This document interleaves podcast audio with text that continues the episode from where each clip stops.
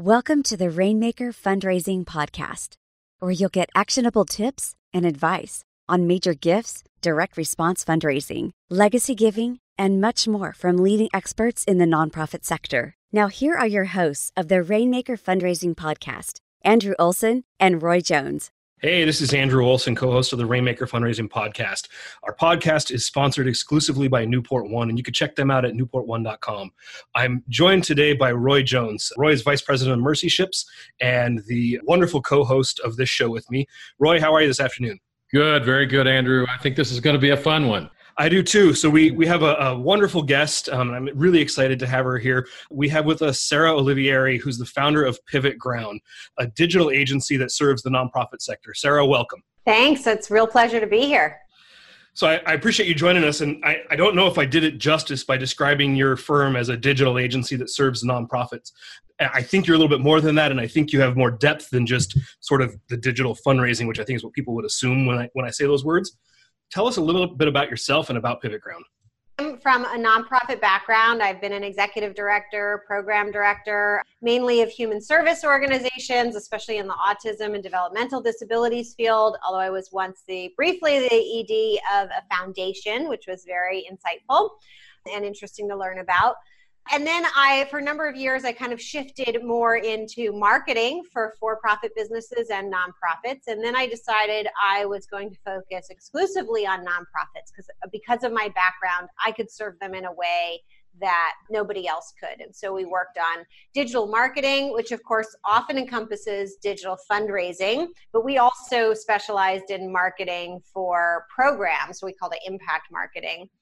But like anyone who's gotten deep into marketing, for profit or nonprofit realizes is that you quickly get involved with how organizations run. Because if an organization doesn't run well it can't actually benefit from great marketing. So um, so true. I, so you know marketing led to business consulting pretty quickly once i really started focusing on nonprofits. And that's where i loved helping that element of nonprofits grow. When I was an ED, I was always interested in like how can we systematize things in a way that lets us scale our impact. Not many people were talking about it back then when I when I was thinking about it.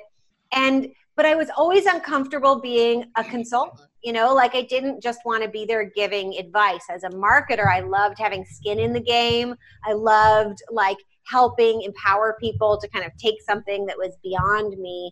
And as I had done all this in my own business journey as well, I had learned a lot of for profit business frameworks that were really helping me grow my business in a much more effective, streamlined, efficient way and I started teaching nonprofits some of these frameworks. So it wouldn't just be about my ideas, but it would be how can we make better decisions together? How can you make better decisions on your own? And finally, I birthed what we call the impact method, which is most of what we do now, which is a business framework specifically for nonprofits. I don't know that there's anyone, any other frameworks out there like this yet. I hope others do emerge, but it really took everything that was great about the for profit frameworks and filled in and changed the pieces that were just really different for nonprofits or were missing that nonprofits really need. Today, we mostly train people in the impact method and we help people implement it. And we still do some marketing for people who, you know, are really ready to scale at that level. Tell us, uh, if you can, a little bit more about the impact method. How, do, how does that experience work with a nonprofit? It sounds like it's an existing framework. They enter it with you. You're teaching them how to do it.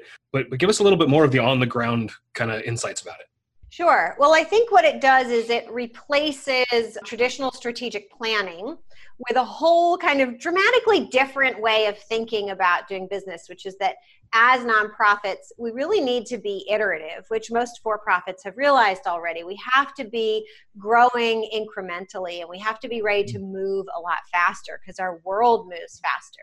So it takes a very kind of big picture, holistic element to it by looking at our organizational strategies, but then it connects it right down through to how are we taking everyday action. So, in the impact method, we break our world down into 60 day cycles, hmm. and then we break those 60 day cycles into two week sprints. which comes from an agile framework of working which the basically the creators of the internet created this way of working to keep up with the speed of the internet in really simplistic terms. Um, and so then we have these two week sprints where we know exactly everyone on our team what they are doing. So that is really how strategy meets execution in the impact method. So it's both faster but it's more focused and easier to manage. So you get more done but you also have less overwhelm and stress as you do it. Huh. That's a fairly brilliant way to approach it in, in, this sector. I mean, Roy and I have been doing this for a lot of years, and we're so used to an organization, you know, conducting a strat planning process, writing a document, and then maybe revisiting it 10 or 11 months down the road if you're lucky, right? And in most of the time, it's, you know, it's, I mean, we're looking at long term donor value which basically means you know when, when, when we're making plans and projects in that first year it, it's based upon what's going to happen over the next four. So for you to talk about two week sprints i'm sitting here i'm saying oh my goodness my head might explode.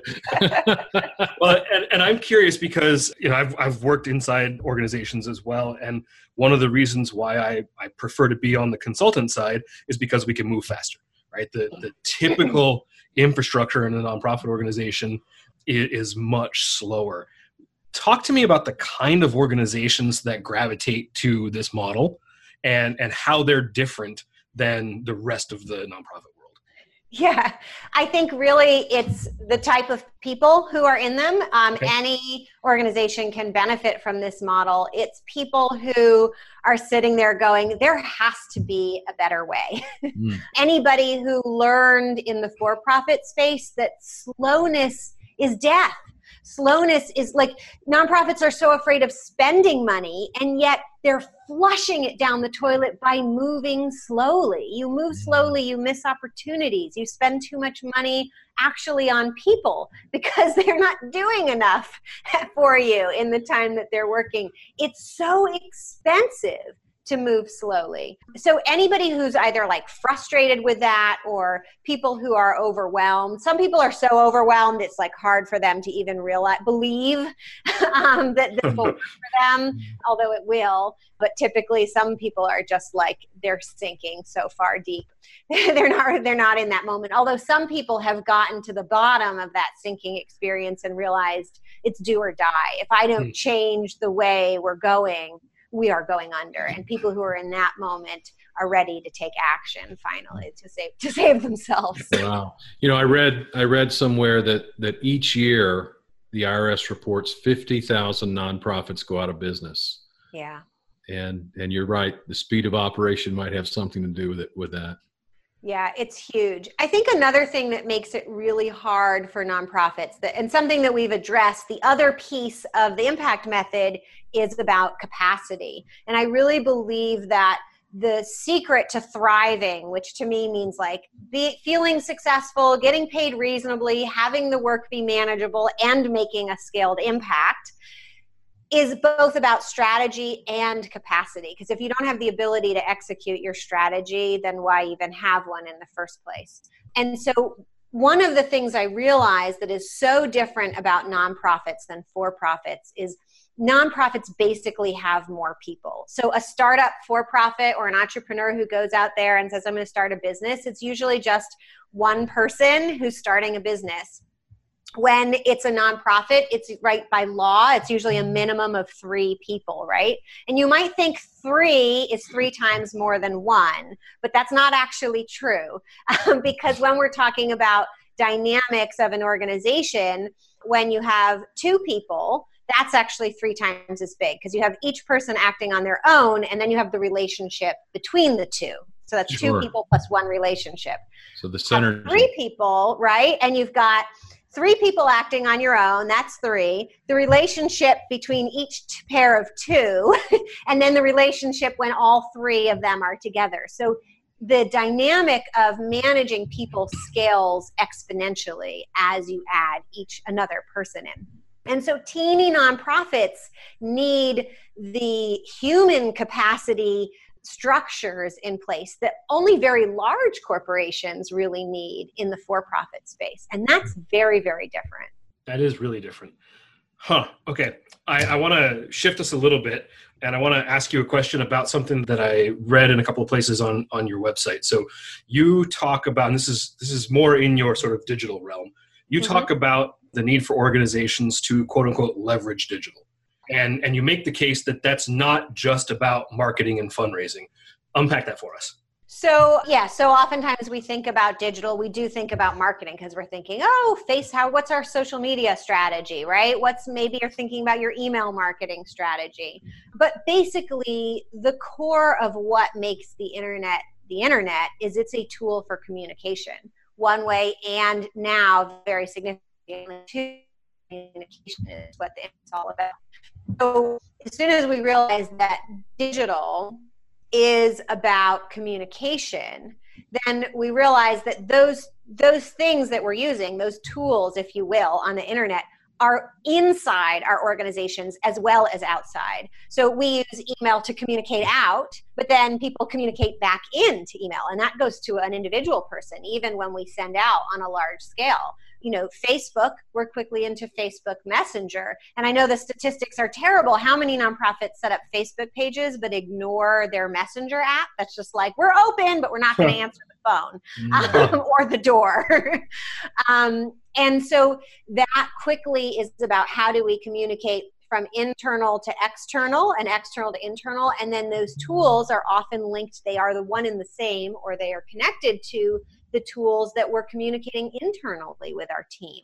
And so it you can't really separate digital marketing from digital communications inside your organization. And you can't really separate how we just communicate with each other from how the entire organization is running because the bulk of what our organizations are are people and we're hmm. people communicating with each other so they can collaborate. Very interesting. When it comes to nonprofits, how does this concept of and again it's not just speed but it is but it is moving with with intention as i hear you describe it uh, how does it impact the the the donor relationship what what do you normally see with nonprofits yeah, well, it's huge on so many levels. So, I mean, just to go moving with intention, right? When your donors see you moving with intention, they believe that you are going somewhere. Mm. Not just that you have a beautiful place to go to, but that you are actually going somewhere. Mm. You're actually going there. And that is way more exciting than just an impossible dream. Achieving mm. an impossible dream makes other people want to be a part of that. Mm. So when you start moving much faster and with intention, people can see where you're going and they can realize that they can participate. Even if that's right, participating from a donor perspective might be um, I'm, you know, psychologically, empathetically joining your journey. It could also be, and then there's a number of other things that we do to create more intention and more what I call alignment. So, you know, when we get people aligned, they both do more of their efforts go towards the direction we're trying to go in, but it also is fantastic for the donor relationship. So if we actually think about, you know, we want our employee teams aligned and not just going in the same direction, but choosing the same way to go in that direction. Mm. You know, there's multiple ways to get somewhere. And then we get our volunteers, a group of people who are all aligned with where we're going and the way we're going to get there. And then we look, start looking for donors, not just any donors, but donors who not only believe where we're going, but they, but they believe that the way we are trying to get there is the way they also believe is the right way to mm. get there. And when we get that kind of alignment, we get so much more participation and dedication, loyalty, trust, all those things start to fall into place. Wow. It really is a system that that you have to feed, you know, with with your uh, digital strategy, your social media strategy and and the overall donor and support contact process whatever that is. Yeah. And you know, and I really push that you know fundraising is a little more straightforward in that you do get dollars out but you know for profits can be and so fundraising uses marketing as does enrolling people in programs uses yeah. marketing to do that as does human resources to find great staff and retain your staff especially if you're going to pay them less requires great marketing so all these things right we're using marketing all over the place but for-profit companies typically have a what they call a marketing department which is really their lead generation connecting people to their sales department function. For-profits can kind of be lazy with their marketing because they're generating they're getting a very high return for every marketing dollar they spend. If it's done well they're getting you know many times back in sales dollars.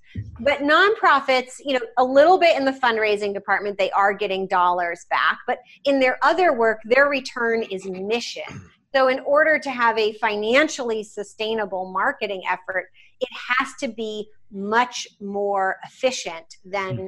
for profit industry has to have because they're not always getting the dollars back so as a direct result of the marketing. And that because of that some for-profit marketing strategies don't make sense for nonprofits. And also because of that nonprofits have to be much more conscious about having everything do double duty. Mm. and the way i think the most successful way of doing this is what i call a, a marketing engine because it becomes a self-fulfilling system is you take a full journey where you take especially donors through to the point that they're actually bringing new donors into your organization.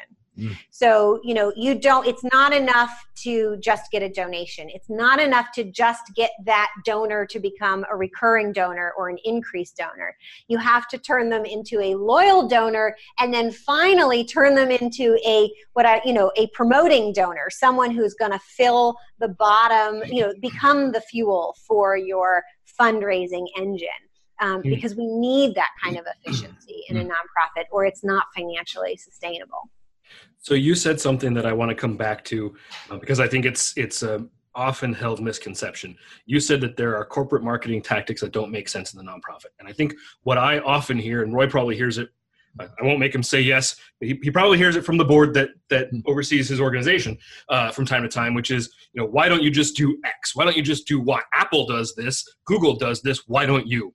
Tell us a, a, little bit you know give us some insight. What are some of those things that you see where commercial application makes total sense but once you translate it to the nonprofit it's just insanity yeah, well, so much of the for profit world is around selling products. Hmm. So, most of the know how around search engine optimization does not apply to nonprofits. So, there's hmm. one area where, like, the majority, and in fact, I found a company who I trust to do SEO research for nonprofits. It took me a year and a half, and I'm like super tapped into the marketing world. like, I'm interviewing SEO experts for a year and a half to find one company who I believed could hack it in the nonprofit space.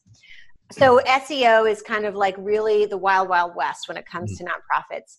Probably to get down to like specifically the where you can kind of detect anyone's strategy is, and let's talk about fundraising for a second because the fundraising journey and the enrollment journey, as a, as in getting people who might be interested in your programs to take them, are slightly different. But in the fundraising journey, the reward of donating usually comes actually before the donation.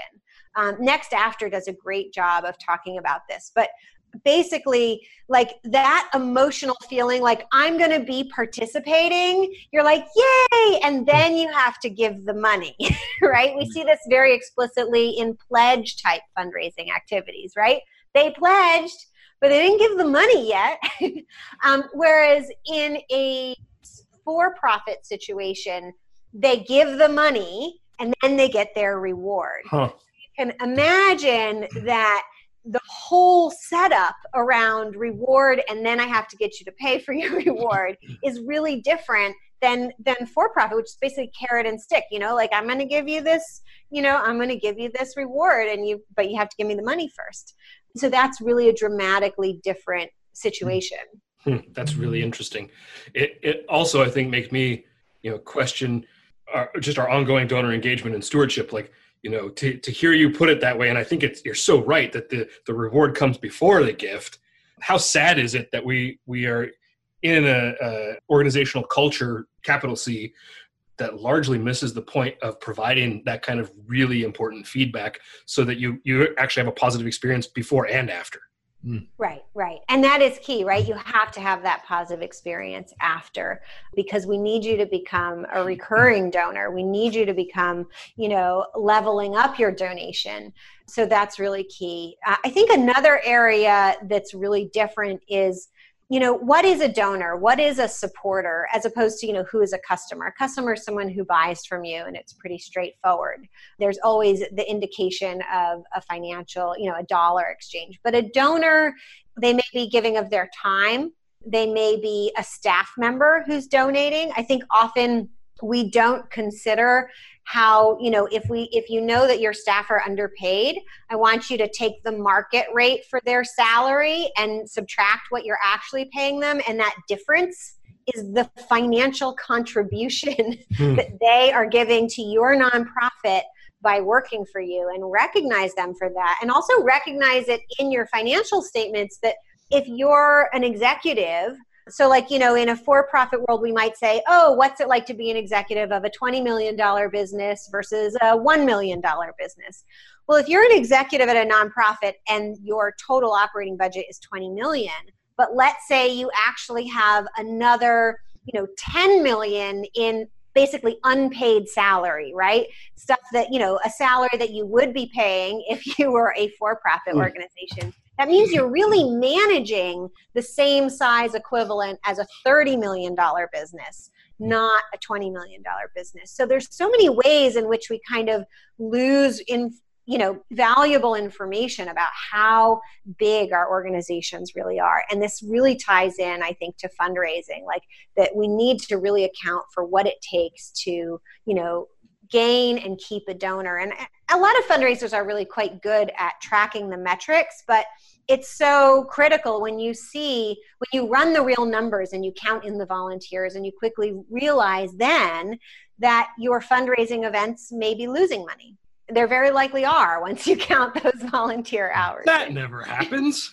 Right. But i do want to say that that in some ways that's okay. It's okay to see negative numbers in a nonprofit as long as you're honest about it and you understand where the full value is. So you know yes i always encourage people like if you're doing a fundraising event, chances are, if some events actually can turn a profit, chances are it's actually losing money from a fundraising perspective, but it may be gaining money from an awareness perspective. It might actually be a marketing tool that you use to bring in people who you never met before, um, potential new donors. If you change that lens, you might say, well, it makes sense to in the for-profit world we call it a loss leader a product you sell that you actually take a loss on because it turns somebody into a customer and you have a plan to sell them on so much more stuff that you will make a profit on that it's worth taking a loss on some of the stuff you sell mm-hmm. but if we don't run the numbers and we don't have that mindset in a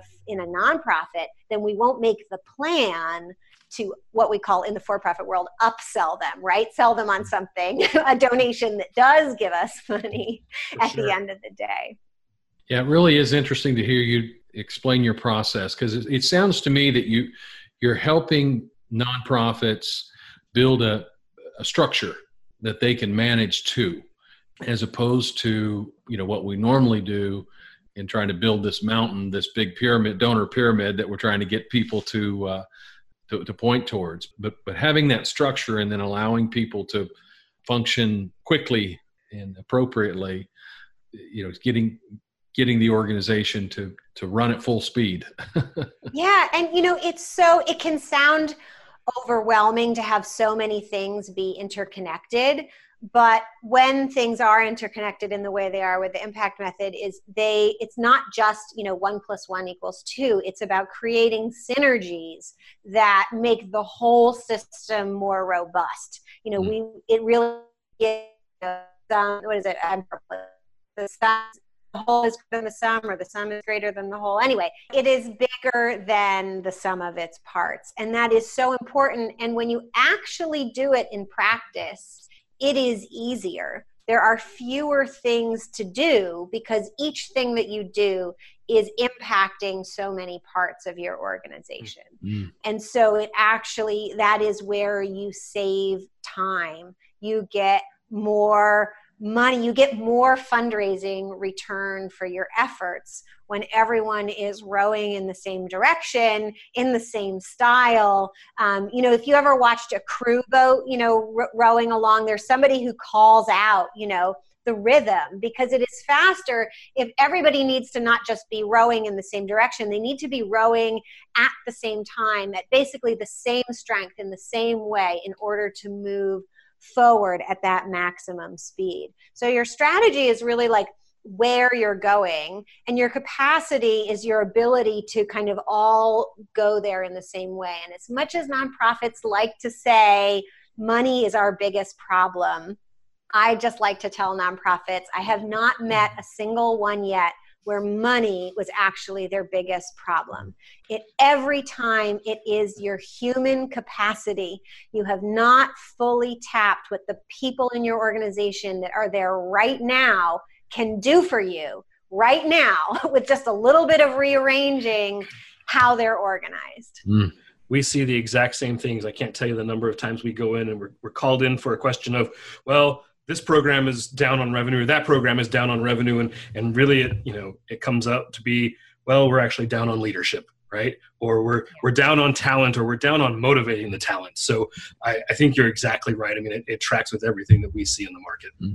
Yeah, it's so true. And that goes back to if you're moving slowly, if your human capacity is not fully leveraged, you're losing so much money. You have to fix the hole in your boat before it's worth adding more money in. Otherwise, no, like the more money you dump in, the you know it's just going to flow out even faster. You'll become a bigger beast. And people in the for-profit industry have experienced this many, many times. Like if you go into the entrepreneur support community, you will hear so many people saying, "I thought I would just work harder and do more, and I'd grow this bigger business, and it would finally give me the life that I wanted." And guess what? I just got a bigger beast to manage. it just came with more hours to work and more headaches and even though I'm making more money, it doesn't feel any different than when I made less mm. money. And we don't want that to happen for for profits, but we certainly don't want that to happen for the heart driven nonprofit people who are vulnerable to giving everything. My own mother became the head of a small private school that I had gone to. And like I when I think back, she gave so much, you know, I think about her and the other people who helped this nonprofit grow into a stable organization. It was like they opened up their veins and they're just like bled for them. Like just take take it all. I love you. But it doesn't have to be that way. And I don't mm. want nonprofit leaders to have to bleed for their organizations. I think they can benefit personally um, much more than they are now. Sure. Love that idea. Yeah. You know, it's really interesting as you're describing. I just keep coming back to to uh, a thought in my head and uh, you'll have to indulge me for a minute, but I'm a guitar player. I remember Eric Clapton, uh, one of the great guitar players, uh, uh, saying one time, It's not music until we can improvise. And what that meant is the band knew what key they were in, and as long as they stayed in the same key, uh, then they could do whatever they wanted. And, and that's when it was really fun. That's when it was really exciting. And that's really what you're talking about is allowing people to, as you said, you know they have to have the, the, the, boat in the right same direction and they have to be pulling the oars uh, at, at the same time.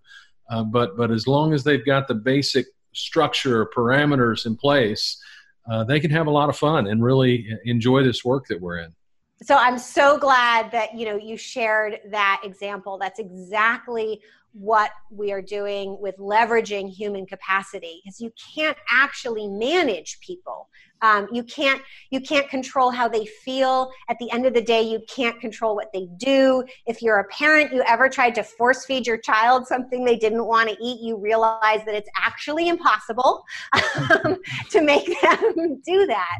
But what we can do is and what we should do is we create these structures which become trellises for what we call open systems. And humans flourish in open systems. You give them the guide of this is where we need to get to at the end of the day. And these are the parameters which we need to operate in. But then you must free them completely to, you know, to improvise, to um, figure out how to do that the best because our world is constantly changing and more so because of the internet than it used to. And so we constantly need to reinvent the how do we get there exactly? What are the exact steps we're taking? And so you need to free up people to really figure out you know in the in the business world is you know hack that function like figure out how to do it better now it's not about my job is shouldn't be to answer the phone my job should be to ensure that when people reach out to our organization they get a response mm. and when that is my job instead of mindlessly answering the phone i can say well hey are we getting a ton of phone calls? Are we getting more messages by email or Facebook? Like, where are people trying to reach our organization? Are they literally walking off the street? And how can I best make sure that I'm there to answer or that somebody is there to answer when they approach us? And that is a really, really different way of thinking than just my job is to answer the phone. And that's not a fun job to have. Nobody wants that job anyway, to be like a machine, because we are not like machines as humans. So I, am fascinated by that idea uh, because it's it's in conflict with what I experience with a lot of organizations, which is especially in some of the either founder led or or where there's a very strong C level personality, right? It tends to be a very command and control kind of environment. How do we break out of that construct? obviously, like you said, yeah. you can't force feed them, right? So they have to, there has to be a desire to change. But how do we help organizations do that? So there's a concept that I learned from the entrepreneurial operating system. A few other people talk about this too. It's the idea that actually organizations really need two types of leadership and typically, the qualities for these two types are found in different types of people. And so, one function of leadership is to provide visioning and innovation for the organization. And most founders are this visionary innovator type person. And then there's this other function called integrating. And integrating is really about ensuring that um, you're at the right you're you're moving at the right speed for your organization and that the various functions of your organization that come into natural conflict like for example um, fundraising and marketing for programming come into natural conflict all the time. Who gets you know space on the homepage of the website who gets majority control of our facebook page you know? Like fundraising is like i need that to raise the dollars. And enrollment's like well we need to let people know that our program is open. Um, and so somebody needs to have the role of you know making sure that they're like essentially the tiebreaker have the big picture in mind. So how do we write those founder they're kind of like in there kind of like control freaks? Well let me tell you most of them are visionary types. And if you give them the space to just be a visionary and to not have to worry and, and be ensured that the rest of the organization is going to run smoothly they would take that job if it was an opportunity. And it's kind of like you know if you if you've lost your dog and like your dog's scared and they don't want to come out of the hiding spot that they found but you pull out the bacon and you can lure you can lure your dog out of its hiding spot with the bacon.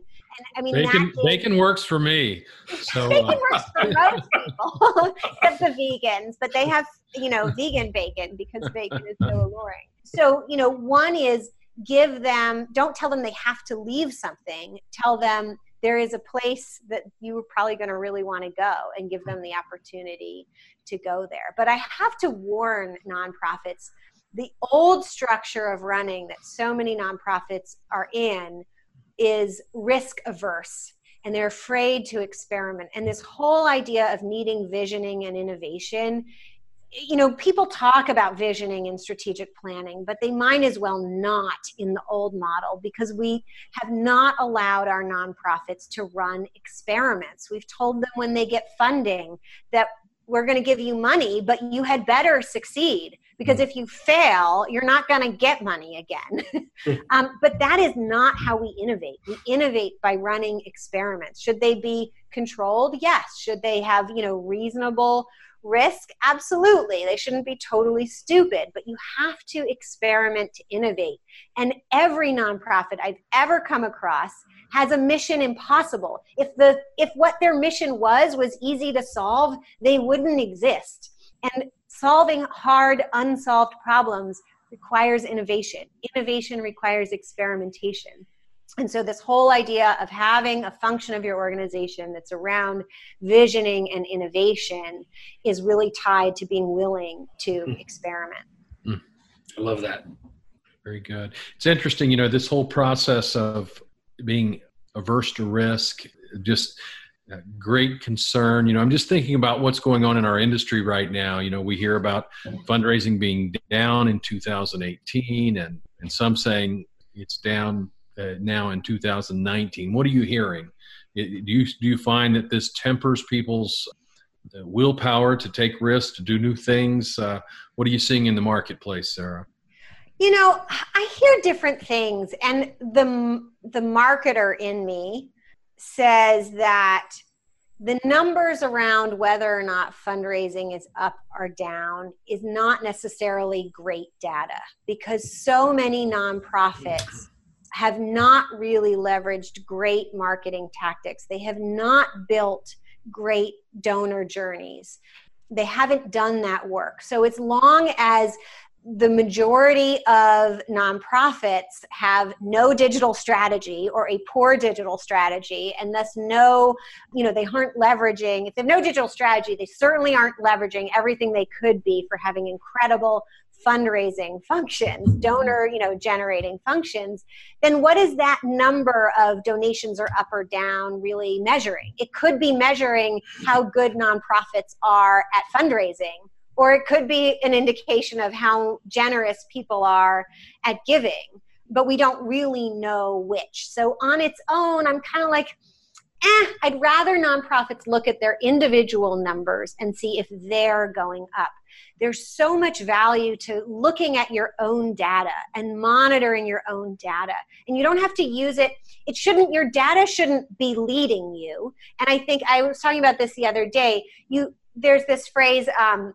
data driven decision making which i wish was replaced with data informed mm-hmm. decision making mm-hmm. data driven decision making is what computers do because that's their best option the human brain is so much more powerful than a computer so while computers are limited by data driven decisions and ai that's coming up will always be limited by data driven decisions mm-hmm. our brains are capable of more than that and we should absolutely leverage ourselves as where we are more powerful than computers. So while computers can have data driven decisions, we should have data informed decisions. The data should not lead us, but should be a tool that we use to help uh, guide where we might go. It presents options. And it's like, a thermometer you know we take if you take if we know the average human body temperature and we take our temperature. If it spikes up or down, we don't know necessarily. It doesn't say, oh, you have the flu. It doesn't say, oh, you have gangrene on your foot, cut it off. It just says something's up, look deeper. But that data point doesn't tell us what the problem is. And i think that's how i feel around you know it's good to look at benchmarking data but when as an industry maybe we're not especially good at something how useful is that benchmarking data? Mm um, you know maybe it says yeah you probably have work to do. That's what it says to me with fundraising is individual nonprofit you probably have work to do. What are your numbers? Are you is your fundraising down from last year? Oh were you measuring your fundraising accurately? Like no let's start with getting a baseline. And let's think about what you can do now. Probably the context of the world changed and we could be fundraising as much. I doubt because almost you know one thing you learn in marketing is that like half of the equation of marketing or maybe even 90% of the equation in marketing is basic human psychology mm. and what motivates us as human beings has changed very little in thousands of years mm. um, and so i highly doubt that that feeling that desire to belong that desire to help others that desire to be a part of something bigger right? Is religion down? Because that's motivated by the desire to belong to something bigger than yourself. I doubt that that has gone anywhere. It's just a matter of how we tap into that. And something has probably changed in our context that has means we need a new way of giving people that. That's deep yeah, absolutely. I don't think I saw that in the Giving USA trends. oh, they didn't cover that. They didn't compare like. I don't believe so. Participation. you always need, you know, I talk about especially for nonprofits need to triangulate their data. And you know, I said one thing that's really different about nonprofits is they have more people, right? Another thing that's really, really different about nonprofits is um, how we measure success and efficiency. And so for for profits, like pretty much any for profit can use profit margin as a pretty good indicator of how efficiently it is achieving success. And the basic measurements that any for profit used is kind of similar to what other for profits will use. For a nonprofit organization, success is dependent on your mission, and your mission is unique. So every nonprofit has to ha- figure out their own indicators for their own level of efficiently achieving their mission. And mm. probably their mission is something that is very, very hard to measure. So you're probably always looking at what three to five data points tell me the same kind of thing that a single profit margin data point would tell a for profit. Yeah, it's really interesting. Just the whole concept of um, how you're using digital, not just as a platform to communicate messaging to people on the outside, but how to communicate and enhance messaging to those on the inside of an organization. And that's that's very different. It's very profound. And really i think something pretty unique to our industry. So uh, you know i think it's it's pretty pretty special. Uh, i know i have been uh, challenged uh, uh, today just hearing how you position thinking and it's, it's very very interesting to, to look at it from this perspective. It's refreshing yeah, it's, you know, and what you said, just, you know, it is so important that we think through problems together. And I think if the impact method does one thing the most powerfully is it creates many opportunities for people from across our organizations to come together and talk and think about things together. I'll give you an example from a larger organization who I'm working with right now they have this problem the fundraising department which is fairly new they need some good financial stories to tell. They need to be able to say you know when we put this much money into a program it makes this kind of impact. And so they went to the finance department and the finance says well we don't we didn't put those numbers together because we don't have that kind of data from the programs. And the programs they don't have that kind of data because they didn't get really clear on what the exact mission of their specific program was. This is an hmm. organization with many different programs to achieve one mission. And so the fundraising problem cannot be solved without the programming departments kind of getting more clarity and alignment on where they're going um, and getting a good sense of their own data. The finance department, it's relatively straightforward to connect the dots if they had the data. But so it is very, very interconnected, and all of the functions of our organizations need to be the people who are in charge of them need to be coming together and hmm. thinking mm. out loud and problem solving together mm. um, or they'll never get there or it'll take forever right you know if i just worked with the programming department and said oh you need some new this and that and i told the finance department oh why don't you put these numbers together i told the fundraising person hey maybe you should do this it would take probably i don't know 10 years to never to get that happen. Or we could just all meet together for like three one hour meetings and probably have solved the entire problem. Mm-hmm. yeah. I think we should end it right there because that is that is perfect insight. Sarah thank you for being with us today. How can somebody reach you if they want to hear more want to engage with your organization want to take advantage of the impact method Sure. Um, the best way is go to our website, pivotground.com. Um, you can also look for us on Facebook or LinkedIn. But from our website, you can, um, if you're an executive director, sign up for a free consultation with me. We can see if the impact method is the right fit for you. Um, lots of times people want to know, like, when do I start? Is this the best next step? Um, and so I hope that I can answer that question for you. Awesome. Thank you again. Appreciate you being here. Thank you. Thank you for joining us for this episode of the Rainmaker Fundraising Podcast, brought to you exclusively by Newport One.